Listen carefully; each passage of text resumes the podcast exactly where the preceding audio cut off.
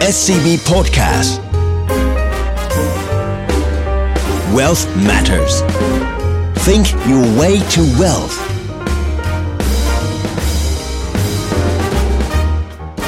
Presented by SCB Wealth สวัสดีครับท่านผู้ชม ขอต้อนรับเข้าสู่รายการ Wealth Matters เจาะลึกทุกประเด็นการเงินการลงทุน อินไซต์เข้มข้นแบบคนวงใน ผมออสตินเปียศักดิ์มานสันครับ สวัสดีค่ะ ปุ้ยเกษรีอายุตกะค่ะ ครับ และขอต้อนรับสมาชิกใหม่ ดรชิวกำพลอดิเลกสมบัติ รองกรรมการผู้จัดการ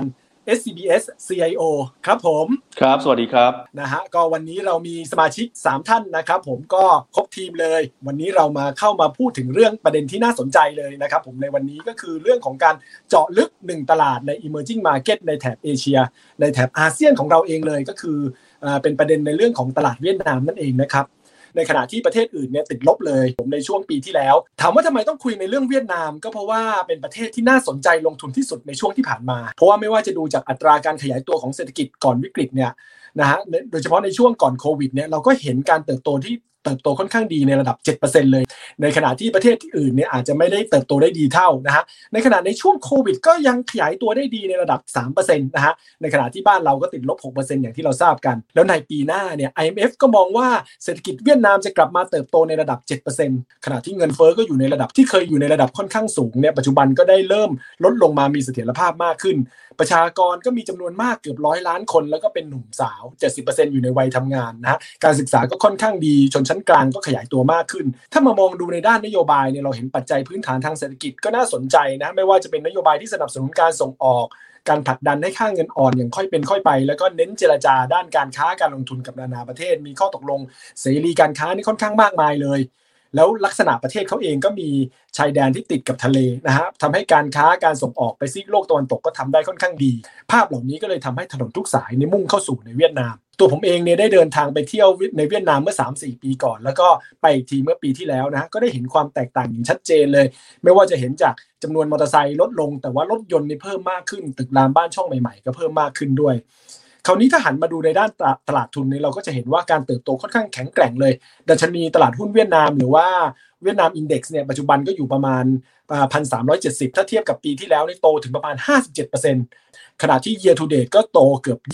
24%นะฮะซึ่งสูงกว่าภูมิภาคด้วยของเราก็โตประมาณ 10%นะฮะทำให้มีนักวิเคราะห์บางฝ่ายนี่มองว่าหุ้นเวียดนามเนี่ยอาจจะไปถึงระดับ 1,500 จุดนะฮะหรือว่าขึ้นจากปัจจุบันเกือบ 10%เลย รวมถึงกำไรของบริษัทจดทะเบียนก็อาจจะไปได้ไกลมากด้วย คำถามเหล่านี้ก็เลยมีประเด็นที่เป็นโอกาสแล้วก็เป็นความเสี่ยง ประเด็นที่โอกาสนี้ได้เรียนไปแล้ว แต่ประเด็นที่เป็นความเสี่ยงคือ อาจจะต้องมีความกังวลว่ามีความเสี่ยงหรือเปล่านะฮะรวมไปถึงเรื่องของประเด็นที่นักลงทุนต่างชาติมีการขายหุ้นเวียดนามต่อเนื่องถึง 8 เดือนติดต่อกันนะฮะรวมถึงสภาพคล่องส่วนใหญ่ในปัจจุบันนี้เกิดจากการแรงซื้อขายของนักลงทุนรายย่อยทำให้ภาพเหล่านี้เนี่ย เราจึงเป็นประเด็นสำคัญเลยว่า เอ๊ในเรื่องของตลาดเวียดนามที่ขึ้นมาค่อนข้างสูงแล้วเนี่ยยังสามารถลงทุนได้ไหมศักยภาพเขาปัจจัยพื้นฐานเขาที่ค่อนข้างดีเนี่ยจะมาหักลบกลบกับปัจจัยความเสี่ยงในระยะสั้นมากน้อยแค่ไหนนะวันนี้ผมขอทำเป็นหน้าที่เป็นพิธีกรเป็นหลักนะ ถามคำถามแทนใจนักลงทุน โดยถาม ดรชิวแล้วก็คุณปุ้ยให้ทั้งสองท่านเนี่ยมาล้วงเจาะลึกในประเด็นเหล่านี้เลยในเรื่องของเศรษฐกิจการลงทุนในตลาดเวียดนามกันครับ ในประเด็นแรกฉะนั้นก็อยากถามดรชิวเลยนะครับผมในเรื่องของอยากให้ดรชิวช่วยสรุปภาพรวมของเศรษฐกิจเวียดนามนะครับผมว่าฟื้นตัวจากวิกฤตโควิดก่อนประเทศเพื่อนบ้านได้ยังไง โดยเฉพาะประเด็นในเรื่องของการคุมโรคระบาด ครับ สวัสดีครับ ก็ถ้าเราดูเรื่องของปัจจัยหลักที่ทำให้การฟื้นตัวของเศรษฐกิจเวียดนามเนี่ย ทำได้ค่อนข้างดีเนี่ยนะฮะผมว่าหลักๆเลยคือ 2 ปัจจัยด้วยกัน อันแรกก็คือเรื่องของการฟื้นตัวของภาคการส่งออกของเวียดนามนะครับที่ค่อนข้างแข็งแกร่ง เพราะว่าสินค้าหลักๆ ที่เวียดนามผลิตเนี่ยเป็นสินค้าที่โลกกำลังต้องการนะครับอย่างที่เราทราบกันปีที่แล้วเนี่ยมีเรื่องของการ work from home นะครับมีเรื่องของการใช้สินค้าไฟฟ้าอิเล็กทรอนิกส์ค่อนข้างเยอะ อุปกรณ์เหล่านี้เนี่ยเวียดนามส่งออกเยอะ นะครับเป็นสัดส่วนสำคัญของมูลค่าส่งออกรวมนะครับก็ทำให้ส่งออกโดยรวมของเวียดนามเนี่ยปีที่แล้วเนี่ยโตไปเจ็ดเปอร์เซ็นต์นะครับในขณะที่โลกเศรษฐกิจโลกกำลังหดตัวเกิดวิกฤตนะครับการส่งออกของหลายประเทศรวมทั้งบ้านเราปีที่แล้วเนี่ยก็หดตัวแต่ว่าเวียดนามเนี่ยโตเจ็ดเปอร์เซ็นต์แนวโน้มนี้จริงๆมีความต่อเนื่องมาถึงปีนี้ด้วยนะครับส่งออก 5 เดือนแรกของเวียดนามเนี่ยโตไป 31เปอร์เซ็นต์ year on year นะครับเพราะฉะนั้นภาคการส่งออกนี่คือเครื่องจักรหลักเลยที่ทำให้ ผลกระทบจากโควิด ในปีที่แล้วต่อเศรษฐกิจเวียดนามเนี่ยก็ไม่เยอะนักนะครับ แล้วก็เป็นตัวที่ทำให้การฟื้นตัวในปีนี้เนี่ยทำได้ค่อนข้างดีนะครับ อีกปัจจัยหนึ่งที่ทำให้เศรษฐกิจเวียดนามเนี่ยได้รับผลกระทบนะครับ แต่ว่าไม่มากนักเมื่อเทียบกับประเทศอื่น ๆ จากโควิด ก็คือการควบคุมโควิด ของเวียดนามเองเนี่ยนะครับเขาทำได้ค่อนข้างมีประสิทธิภาพนะครับรูปแบบของการปิดเมืองเนี่ย เวลาปิดเนี่ยปิดแบบเข้มข้นเลยในจุดที่มีการระบาดนะครับ มีการปิดหมู่บ้านเลย แล้วก็ทำได้ค่อนข้างรวดเร็วนะครับ ทีนี้พอการระบาดในช่วงปีที่ผ่านมาเนี่ยนะครับมันสามารถควบคุมได้ดีเนี่ยเรื่องของความมั่นใจของผู้บริโภคนะครับ เรื่องของแผลเป็นทางเศรษฐกิจนะครับที่เรามีการพูดถึงค่อนข้างเยอะอย่างเรื่องของอัตราการว่างงาน เรื่องของการปิดกิจการเนี่ย มันก็ค่อนข้างน้อยเมื่อเทียบกับประเทศอื่นนะครับ ยกตัวอย่างอย่างเรื่องของอัตราการว่างงานในเวียดนามเนี่ยก่อนโควิดอยู่ที่อยู่ที่ประมาณ 2 ต้นๆนะครับประมาณ 2.2%นะครับไปพีคช่วงกลางปีที่แล้วเนี่ย2.7นะครับแล้วตอนล่าสุดที่ผมเห็นตัวเลขเนี่ยของเดือนมกราปีนี้เนี่ยลงมา 2.4 ละนะครับเพราะฉะนั้นพอมีความมั่นใจในการบริโภค พอแผลเป็นมันน้อยเนี่ย รูปแบบของการฟื้นตัวของอุปสงค์ในประเทศเนี่ยมันก็มันก็ทำได้ดีกว่าที่อื่นนะครับ ฟื้นได้เร็วกว่าที่อื่นนะฮะทีนี้นอกจากปัจจัยเรื่องส่งออกเรื่องของการควบคุมโควิดได้ดีได้เร็วเนี่ยนะฮะมันมีอีก2อสาปัจจัยที่ที่เข้ามาช่วยเวียดนามทำให้การฟื้นตัวของเศรษฐกิจเวียดนามที่ทาง SCB SCIO เราประเมินตอนนี้ก็คือว่าจากปีที่แล้วนะครับที่เศรษฐกิจเวียดนามชะลอลงเนี่ยนะฮะปีนี้เนี่ยเราคิดว่า น่าจะฟื้นตัวได้ จากปีที่แล้วโตประมาณสัก 2.9%เนี่ยปีนี้จะโตประมาณ 6.5 นะครับ แล้วปี 2022 เนี่ยโตประมาณ 7%นะเรื่องของส่งออกอย่างที่เรียนเมื่อสักครู่นะครับทำได้ดี เรื่องของอุปสงค์ในประเทศก็ก็ก็ควบคุมสถานการณ์โควิดได้ค่อนข้างดี นโยบายการเงินนโยบายการคลังเนี่ยยังยังยังอยู่ในช่วงที่เรียกว่าผ่อนคลายเพื่อประคับประคองการฟื้นตัวของเศรษฐกิจอยู่ นะครับเวียดนามเองก็มีการลดดอกเบี้ยนโยบายลงมาคล้ายๆ กับธนาคารกลางของของของทุกประเทศนะครับรวมทั้งบ้านเราด้วยเนี่ย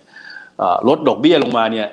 อยู่ระดับที่ต่ำที่สุดเลยนะครับในประวัติศาสตร์เวียดนามคือประมาณ4%นะครับแล้วมองไประยะข้างหน้าเนี่ยเวียดนามมี inflation target นะครับหรือว่าเป้าหมายเงินเฟ้อที่ 4%แต่เงินเฟ้อเดือนล่าสุดอยู่ที่ประมาณสัก 2.9นะครับเพราะฉะนั้นมองไปข้างหน้าเนี่ยโอกาสที่เขาจะต้องเร่งขึ้นดอกเบี้ยนะครับ ค่อนข้างน้อยนะครับ เพราะนโยบายดอกเบี้ยเนี่ยก็ยังเก็บไว้ค่อนข้างต่ำต่อไปนะครับ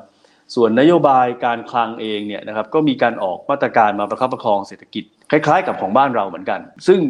เวียดนามเองเนี่ยก็เป็นประเทศที่ทำนโยบายการคลังประคับประคองเศรษฐกิจเนี่ยได้ค่อนข้างดีนะครับเรื่องของการออกมาตรการเนี่ยการขาดดุลการคลังเนี่ยในปีที่แล้วเนี่ยอยู่ที่ประมาณเกือบเกือบหกเปอร์เซ็นต์ของ GDP นะครับปี 2021 เนี่ยทาง IMF เขาคาดว่าจะอยู่ที่ประมาณสัก 5%ของ GDP อันนี้เป็นแรงกระตุ้นจากภาครัฐนะครับนี่สาธารณะของเวียดนามเนี่ยถามว่าเอ๊ะทำออกมาตรการเยอะอย่างนี้นี่มันจะกระโดดทำให้เกิดความกังวลของเรื่องสถานสถานการณ์การคลังหรือเปล่านะครับผมคิดว่าความเสี่ยงตรงนี้ยังไม่เยอะนะครับจริงๆเวียดนามเนี่ยนี่สาธารณะของเขาเนี่ยอยู่ที่ประมาณสัก 55%ต่อ GDP ตั้งแต่ปี 2019 นะครับแล้วก็มองไปข้างหน้าเนี่ยคือหนี้เนี่ยมันเพิ่มขึ้นแต่ GDP มันเพิ่มขึ้นเร็วกว่าใช่ไหมครับเพราะฉะนั้นสัดส่วนของหนี้ต่อ GDP เนี่ยมันก็เลยไม่ค่อยเปลี่ยนมากนะครับ IMF เขาก็มองว่าในช่วงปี 2 ปีข้างหน้าเนี่ยก็จะอยู่ประมาณสัก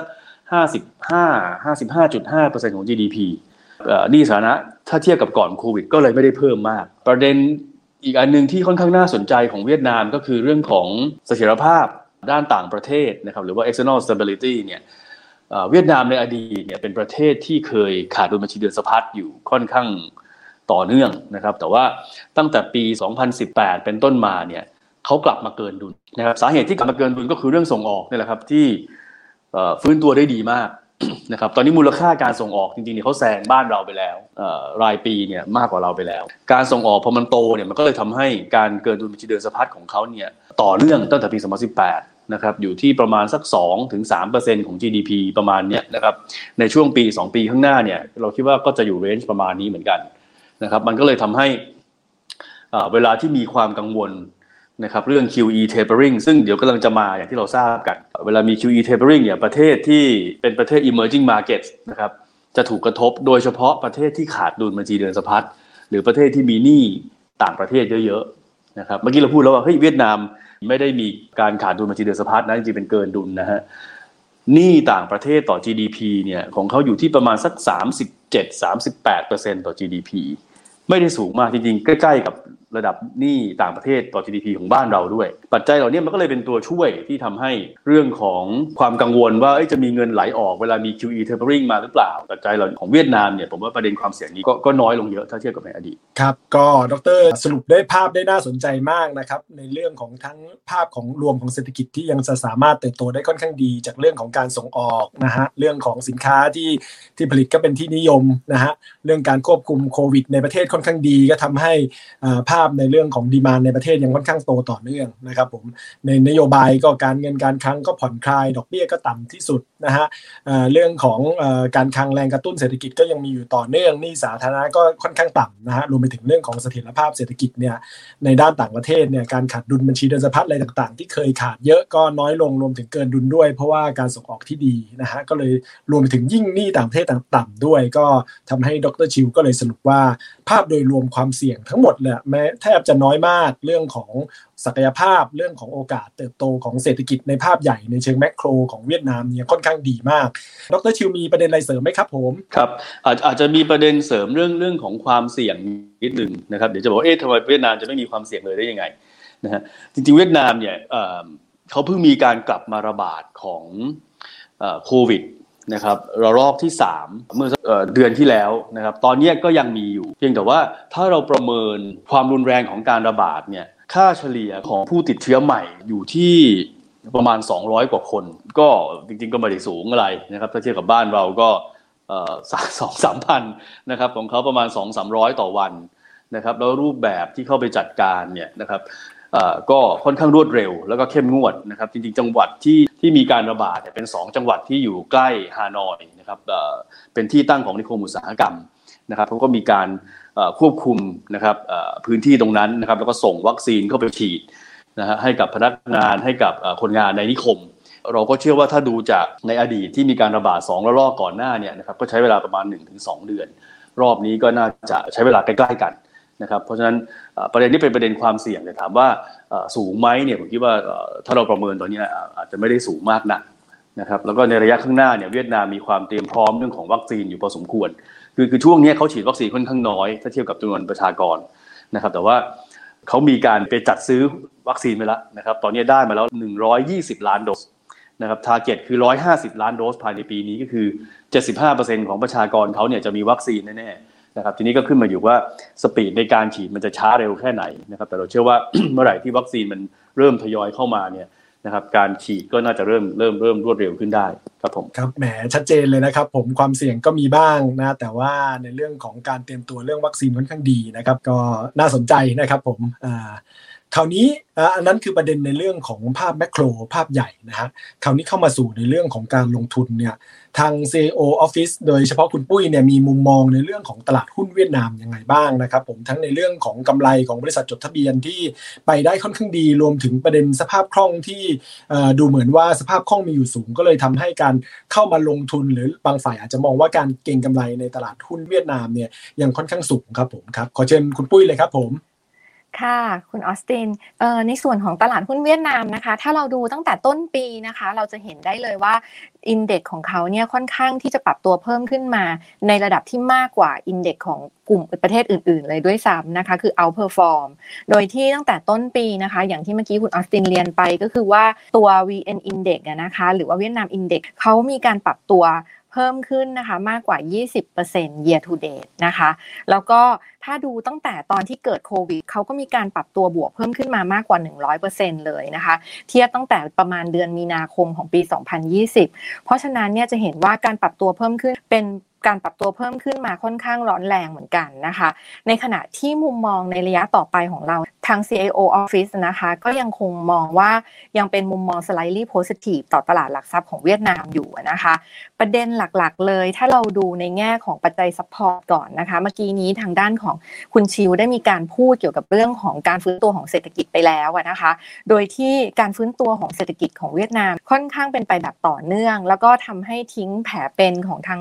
ด้านของเศรษฐกิจที่เกิดจากเรื่องของโควิด ในปีที่แล้ว น้อยกว่าประเทศอื่น ๆ ในขณะที่นโยบายการเงินการคลังก็ยังคง support หรือว่ายังคงผ่อนคลายนะคะ อันนี้จะเป็นปัจจัยหลักที่ทำให้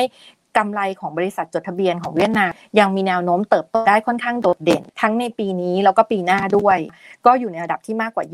20%ในส่วนที่ 2 นะคะ ในแง่ของ valuation หรือว่าระดับความถูกแพงของหุ้นเวียดนาม ถึงแม้ว่าตอนนี้เนี่ยเราจะเห็นว่าราคาหุ้นเนี่ยมีการปรับตัวเพิ่มขึ้นมาค่อนข้างมากอย่างต่อเนื่องนะคะ แต่เราก็ยังคงมีมุมมองว่าตลาดหุ้นเวียดนามยังถือว่ายังสามารถลงทุนได้ เพราะว่า ไปดูในส่วนของ 12 มัน forward PE นะคะ ของตลาดหุ้นเวียดนาม อยู่ที่ประมาณ 15 เท่า ซึ่งยังอยู่ในระดับที่ค่อนข้างใกล้เคียงกับระดับค่าเฉลี่ยในรอบ 5 ปี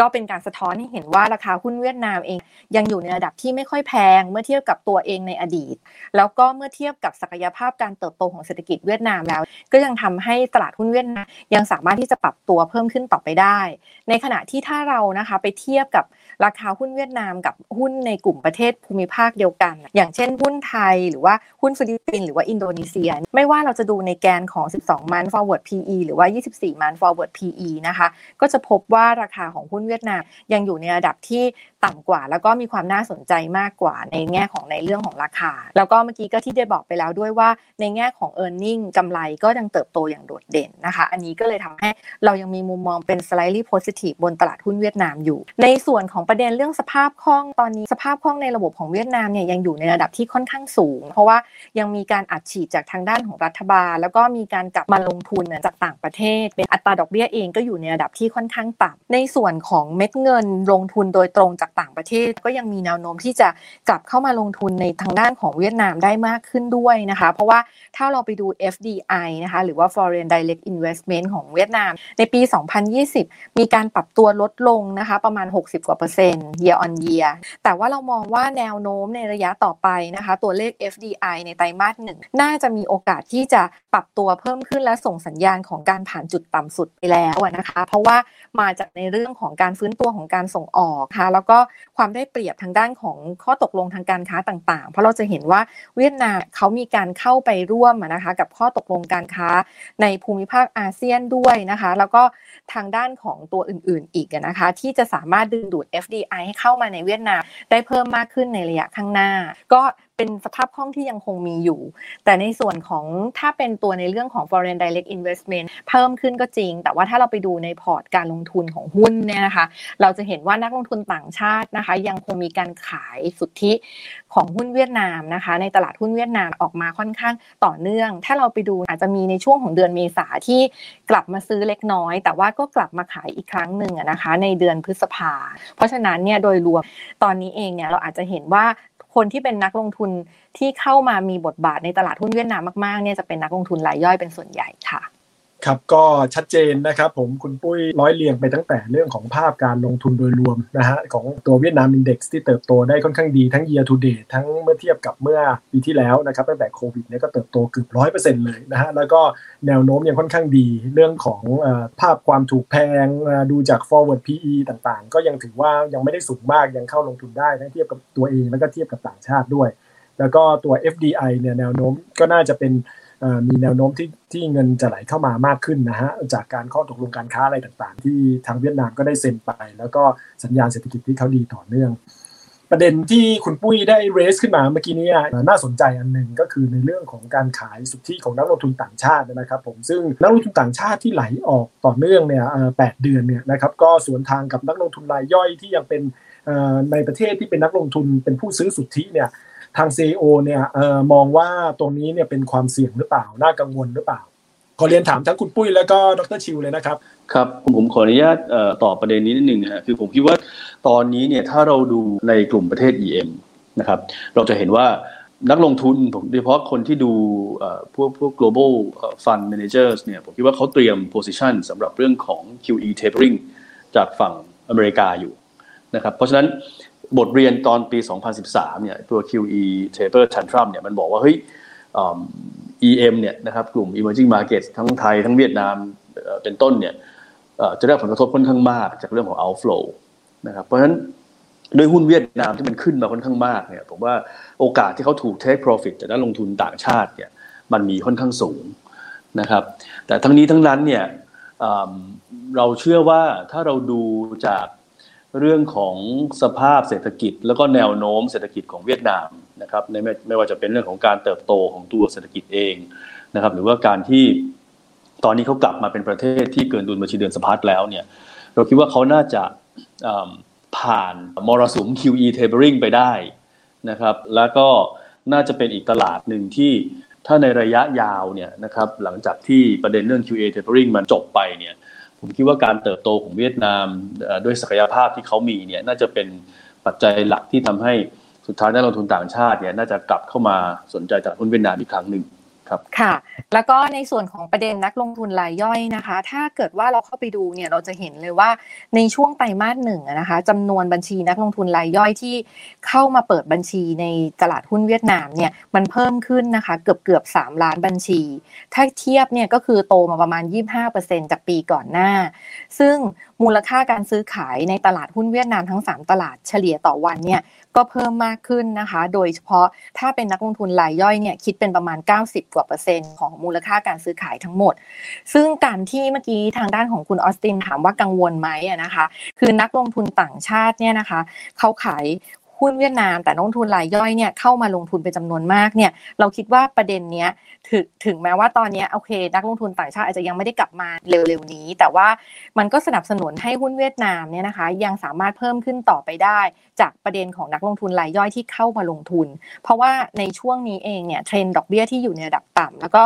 ตัวเศรษฐกิจเวียดนามเนี่ยก็สนับสนุนให้นักลงทุนภายในประเทศของเขาอะนะคะ มีกำลังซื้อเพิ่มมากขึ้น แล้วก็เข้ามาเป็นผู้เล่นรายใหญ่ของทางด้านของตลาดหุ้นเวียดนาม แต่ว่าถามว่ากังวลไหมถ้าหากว่านักลงทุนรายย่อยเนี่ยมีสัดส่วนเยอะขนาดนี้นะคะ เราก็มีมุมมองว่าการที่นักลงทุนรายย่อยเนี่ยมีมูลค่าการซื้อขายเพิ่มขึ้นเนี่ยจะเป็นปัจจัยเสี่ยงต่อตลาด ก็ต่อเมื่อการซื้อขายเนี่ยมันมาจากการใช้ leverage margin ในปริมาณที่สูงนะคะ ซึ่งตอนนี้เนี่ยถ้าไปดูข้อมูลล่าสุดเนี่ยส่วนใหญ่เนี่ยยังไม่ได้มีสัดส่วนของการใช้ leverage สูงจนน่ากังวลนะคะ เพราะว่าตามกฎของเขาเนี่ยบริษัทหลักทรัพย์ที่มี margin trading limit เนี่ยจะอยู่ที่ประมาณ 200%ของทุน แต่ข้อมูลปัจจุบันนี้เนี่ยเราจะพบว่าบริษัทหลักทรัพย์ในเวียดนามนะคะที่มีสัดส่วนของ margin trading ต่อทุนเนี่ยที่สูงสุดเป็น 25 อันดับแรกเท่าที่เรามีข้อมูลตอนนี้นะคะ ยังอยู่ในเกณฑ์อยู่คือยังไม่ได้อยู่ในระดับที่เกินกว่า leverage ที่เขากำหนดเอาไว้ที่ 200%ของทุนนะคะ เพราะฉะนั้นเนี่ยอันนี้ก็เลยทำให้ความน่ากังวลบนเรื่องื่องของนักลงทุนรายย่อยที่มีอยู่เยอะเนี่ยอาจจะไม่ได้มากเท่าไหร่นัก แต่ว่าก็ถามว่ามันตลาดจะมีความผันผวนไหมปกติแล้วเนี่ยตลาดเวียดนามเนี่ยนะคะเขาก็จะค่อนข้างมีความผันผวน เพราะฉะนั้นการเก่งระยะเวลาในการเข้าไปลงทุนเนี่ยมันอาจจะทำได้ลำบากนะคะสำหรับนักลงทุน การลงทุนเนี่ยอาจจะเหมาะสำหรับการลงทุนแบบที่ระยะยาวนิดหนึ่งนะคะ เพราะว่าความผันผวนที่เกิดขึ้นเนี่ยแหละค่ะ ชัดเจนมากเลยนะครับ คุณปุ้ยแล้วก็ดรชิวนะครับผมภาพของในภาพใหญ่ดรชิวก็พูดในเรื่องของ QE tapering ซึ่งเป็นความเสี่ยงของตลาดเกิดใหม่หรือ EM as a whole นะฮะโดยภาพรวมต่างๆ แต่ว่าด้วยภาพที่ศักยภาพรวมถึงเสถียรภาพของเศรษฐกิจของตัวเวียดนามที่ค่อนข้างดีขึ้น ฉะนั้นโดยเฉพาะเรื่องของตัวบัญชีเดินสะพัดที่ค่อนข้างที่กลับมาเป็นบวกอะไรต่างๆ ก็เลยเชื่อว่าเวียดนามน่าจะผ่านเรื่องของมรสุม QE tapering ไปได้ด้วยดีนะครับผมในขณะที่ประเด็นเรื่องนักลงทุนรายย่อยที่เข้ามาเนี่ยทางคุณปุ้ยก็มองว่าถึงแม้ว่ามันเข้ามาเยอะ แต่ว่าอย่างหนึ่งก็ทำให้เรื่องของการเติบโตของหุ้นเวียดนามก็ค่อนข้างมีเสถียรภาพท่ามกลางในเรื่องของต่างชาติที่ที่ยังออกไป แล้วก็ถ้าดูเรื่อง leverage margin หรือการกู้ยืมก็ไม่สูงเนี่ยก็ทำให้ในเรื่องของภาพความผันผวนอาจจะมีบ้าง แต่ว่า เขาก็ไม่ค่อยน่าเสี่ยงเท่าไหร่เพราะว่าเข้ามาลงทุนก็เป็นการลงทุนถ้าเรียกว่าคล้ายๆว่าเป็นการที่เพิ่มในเรื่องของ financial inclusion การเข้ามาลงทุนอะไรต่างๆ เพื่อให้ให้มีการออมอะไรต่างๆ มากขึ้นก็ถือว่าเป็นไปได้นะฮะแล้วก็ถ้ามองในภาพระยะยาวใช่ไหมฮะของของทางด้านทั้งเศรษฐกิจ แล้วก็เรื่องของตลาดเงินตลาดทุนของของเวียดนามก็ดูค่อนข้างมีเสถียรภาพ อันนี้ก็คือภาพรวมนะครับ ผมก็ดรชิวช่วยสรุปภาพรวมทั้งในเรื่องของเศรษฐกิจ แล้วก็ เรื่องของตลาดเงินตลาดทุนนะครับผมถึงถึงศักยภาพของเขาแล้วก็ปัจจัยเสี่ยง แล้วเรากังวลปัจจัยเสี่ยงมากน้อยแค่ไหนนะครับในในตอนสุดท้ายครับผมเชิญครับผมผมสรุป 2 ประเด็นใหญ่ๆนะครับประเด็นแรกก็คือคือถ้าเรามองเรื่องของการฟื้นตัวของเศรษฐกิจนะครับการฟื้นตัวของผลประกอบการผลกำไรของบริษัทจดทะเบียนตลาดเวียดนามเนี่ยนะเราเชื่อว่ามีแนวโน้มที่ค่อนข้างดีนะครับการฟื้นตัวในระยะข้างหน้า 1-2 ปีเนี่ย นะฮะด้วยศักยภาพที่เวียดนามมีเนี่ยนะครับผมคิดว่าจริงๆ ตอนนี้มันกลายเป็นคอนเซนแซสไปแล้วนะครับว่าการฟื้นตัวของเขาเนี่ยทำได้ในระดับประมาณ 6-7%ต่อเนื่อง2-3ปีข้างหน้านะฮะทีนี้นอกจากปัจจัยระยะสั้นอย่างเรื่องของการส่งออกที่โตได้ดีอย่างเรื่องของการอุปสงค์ในประเทศที่โตได้ดีเนี่ยผมคิดว่าถ้าเราดูปัจจัยมีเดียมแล้วก็ลองเทอมมาประกอบเนี่ยนะครับเราจะเห็นว่าการเติบโตของเวียดนามเนี่ยน่าจะยังทำได้ดีนะครับ ปัจจัยลองเทอมเนี่ยมันมีอะไรบ้างนะครับผมผมยกตัวอย่างให้ฟังแล้วกัน คือถ้าเราดูในฝั่งของเรื่องของการค้าการส่งออกการลงทุนจากต่างประเทศเนี่ยเวียดนามเนี่ยมี potential ตรงนี้ค่อนข้างดีนะครับจากการที่เขาผลิตสินค้าที่กำลังเป็นที่ต้องการของโลก หรือว่าการที่เขามีข้อตกลงการค้าเสรีนะครับค่อนข้างเยอะนะครับคือเวียดนามเนี่ยถ้าเราดูตอนนี้นะฮะประเทศคู่ค้าที่เขามี FTA ด้วยเนี่ย จำนวนประเทศเนี่ย51ประเทศของเรานะฮะเทียบเป็นเพื่อเป็นตัวอย่างนะเรามี17ประเทศนะครับ น้อยกว่า1ใน3ของเวียดนามมีตัว FTA ที่เวียดนามมีเนี่ยก็ไม่ใช่ FTA เล็กๆนะฮะเป็น FTA ใหญ่ๆ อย่างตัว CPTPP นะครับเขาเซ็น European Vietnam FTA นะครับเพราะฉะนั้นพอมันมีข้อตกลงการค้าเสรีแบบนี้นะครับการค้าทำได้ดี การลงทุนจากต่างประเทศมันก็จะตามมา ในประเทศเองเนี่ยนะครับปัจจัยในประเทศเองเนี่ยถ้าเราดูเรื่องของการเติบโตของชนชั้นกลาง การเติบโตของเมืองนะครับก็คือ urbanization พวกนี้นะครับมันจะเป็นภาพคล้ายๆบ้านเราเมื่อสัก 10ถึง15 ปีที่แล้วนะครับที่อยู่ดีมีกลุ่มผู้บริโภคกลุ่มหนึ่งโตขึ้นมา มีกำลังซื้อมีไลฟ์สไตล์ที่เปลี่ยนไป อยากจะใช้ของที่มันทันสมัยขึ้น อะไรอย่างเงี้ยนะครับ อันนี้ก็จะเป็นเทรนด์ของ consumer behavior นะครับการพฤติกรรมของผู้บริโภคที่ที่จะเข้ามาเพิ่มเติมศักยภาพของเวียดนามนะฮะอีกปัจจัยย่อยอันหนึ่งที่ผมเชื่อว่าเป็นปัจจัยที่จะทำให้การเติบโตของเวียดนามทำได้ค่อนข้างดีในช่วงระยะกลางและระยะยาวด้วยเนี่ยก็คือคุณภาพของคน จริงๆ UN เนี่ยเขามีการจัดทำข้อมูลนะฮะที่เรียกว่า Human Capital Index นะฮะในอาเซียนเนี่ยที่หนึ่งคือสิงคโปร์คะแนนเนี่ยอยู่ที่ 0.88 เต็มหนึ่งนะสิงคโปร์ได้ 0.88 เวียดนามเนี่ยที่สอง0.69นะฮะของเราเนี่ยอยู่ที่สี่นะครับ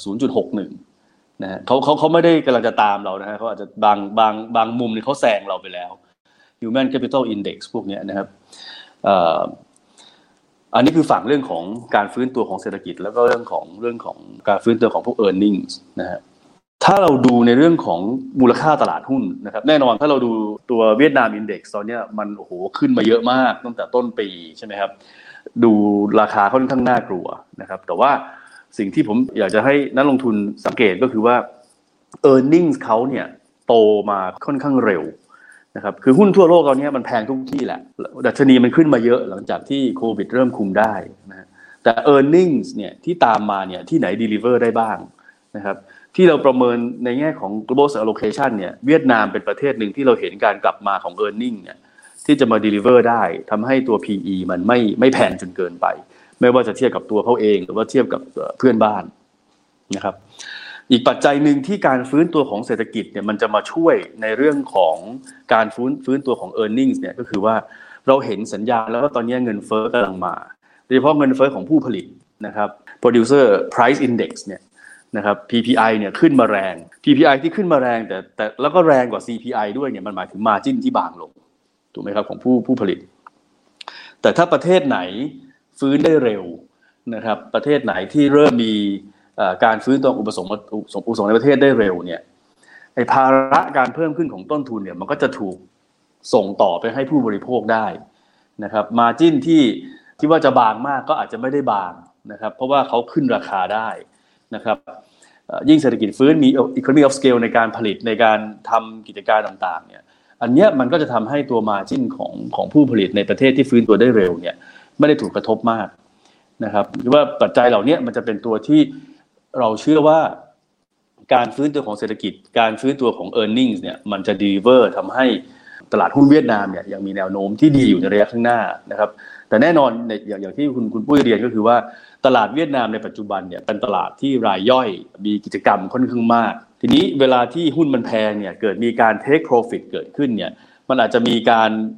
follow ของนักลงทุนรายย่อยกลุ่มหนึ่งที่ค่อนข้างตื่นตระหนกกับกระแสพวกนี้นะครับเพราะฉะนั้นความผันผวนในตลาดในระยะสั้นเนี่ยเป็นสิ่งที่ที่คงหลีกเลี่ยงไม่ได้ในตลาดเวียดนามนะครับแต่ถ้าเรามองเทรนด์ไปข้างหน้า 12 เดือน 24 เดือนนะครับ เรายังเชื่อว่าการฟื้นตัวของเศรษฐกิจ แล้วก็การฟื้นตัวของผลประกอบการในตลาดเวียดนามเนี่ยยังทำได้ดีอยู่ ครับก็ชัดเจนนะครับทั้งเศรษฐกิจทั้งเรื่องของตลาดเงินตลาดทุนนะฮะยังมีศักยภาพยังสามารถเติบโตได้ค่อนข้างเยอะนะครับผมเป็น bottom line ของอทาง SCB SCIO นะครับผมที่มองภาพว่าในเรื่องของเวียดนามเนี่ยการลงทุนในระยะยาวยังน่าจะลงทุนได้ แล้วก็น่าจะผลตอบแทนค่อนข้างดีในอนาคตด้วย นี่ก็เป็นบทสรุปของเรื่องของการ เรื่องของพอดแคสต์ใน episode นี้นะครับหากท่านผู้ฟัง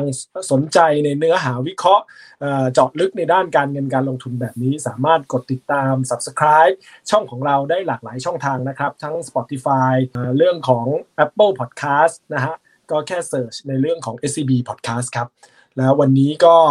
พวกเรา 3 คนก็คงต้องขออนุญาตลา แต่เพียงเท่านี้นะครับผมแล้วเราพบกันใหม่ได้ในเรื่องของคอนเทนต์ที่ดีๆ ในครั้งต่อไปนะครับผม อย่าลืมนะครับ Wealth Matters เนี่ยจะเป็นประเด็นที่เจาะลึกทุกประเด็นในเรื่องของการเงินการลงทุน แล้วก็อินไซต์เข้มข้นแบบคนวงใน ผมออสตินนะครับคุณปุ้ยแล้วก็ดรชิวนะครับขออนุญาตลาทุกท่านแต่เพียงเท่านี้ครับ สวัสดีครับ สวัสดีค่ะ สวัสดีครับ SCB Podcast Wealth Matters Think your way to wealth